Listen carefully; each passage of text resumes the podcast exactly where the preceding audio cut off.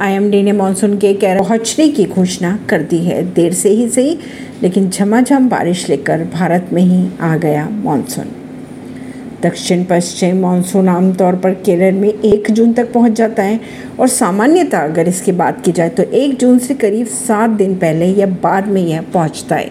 मई के मध्य में आईएमडी ने कहा था कि मानसून केरल में चार जून के आसपास पहुँच सकता है।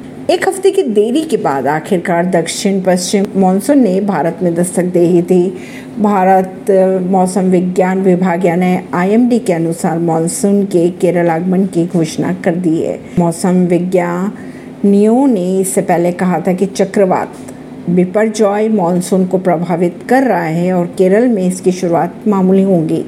आईएमडी ने यह भी कहा था कि दक्षिण पश्चिम मानसून 8 जून तक केरल पहुँच सकता है। बयान में ये भी कहा गया था कि मानसून दक्षिण अरब सागर के शेष हिस्सों और मध्य अरब सागर के कुछ हिस्सों तथा समूचे लक्षद्वीप केरल के अधिकतर क्षेत्रों, दक्षिण तमिलनाडु के अधिकतर हिस्सों में कोमोरेन क्षेत्र के शेष हिस्सों में बढ़ सकता है।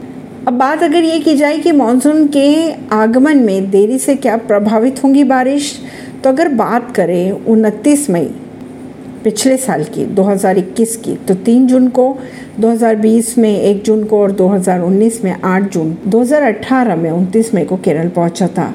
अगर रिसर्च की बात की जाए तो केरल में मानसून के आगमन में देरी का मतलब ये नहीं कि उत्तर पश्चिम भारत में मानसून की शुरुआत में देरी होगी। हालाँकि केरल में मानसून के आगमन में देरी आमतौर पर दक्षिण राज्यों और मुंबई में मानसून की शुरुआत में देरी से जुड़ी होती है। वैज्ञानिकों के अगर माने तो केरल में मानसून आगमन में देरी भी इस मौसम के दौरान कुल वर्षा को प्रभावित नहीं कर पाएगा। इसका कोई असर नहीं दिखेगा बारिश पर। ऐसी ही खबरों को जानने के लिए जुड़े रहिए जनता सरिश्ता पॉडकास्ट से। परवीन नई दिल्ली से